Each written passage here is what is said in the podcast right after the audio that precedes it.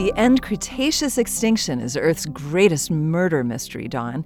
66 million years ago, something killed about 75% of all animals, including the dinosaurs. About that time, the Earth was struck by an asteroid that blasted the 93 mile diameter Chicxulub crater.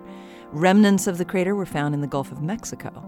Most scientists think environmental effects of this impact caused the mass extinction event. Yes, Yael, but there's also another suspect. Around the same time as the impact, there were huge volcanic eruptions in what is now India, producing vast lava flows the size of France called the Deccan Traps.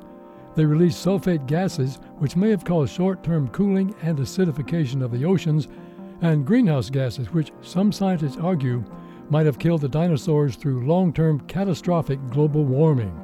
There is strong evidence linking other mass extinctions to volcanoes volcanic activity may be a serial killer. Maybe not, Don. In 2020, two teams of geoscientists published new studies that may exonerate the Deccan Traps eruptions. The researchers combined data on the occurrence of dinosaur fossils with climate and ecological modeling. They conclude that the Chicxulub impact would have propelled gigatons of sulfates into the stratosphere, causing subfreezing global temperatures for years or decades. This would account for observed extinctions in a vast array of different ecologies. The researchers conclude that the volcanic eruptions couldn't have done this deed on the short timescale of the extinction.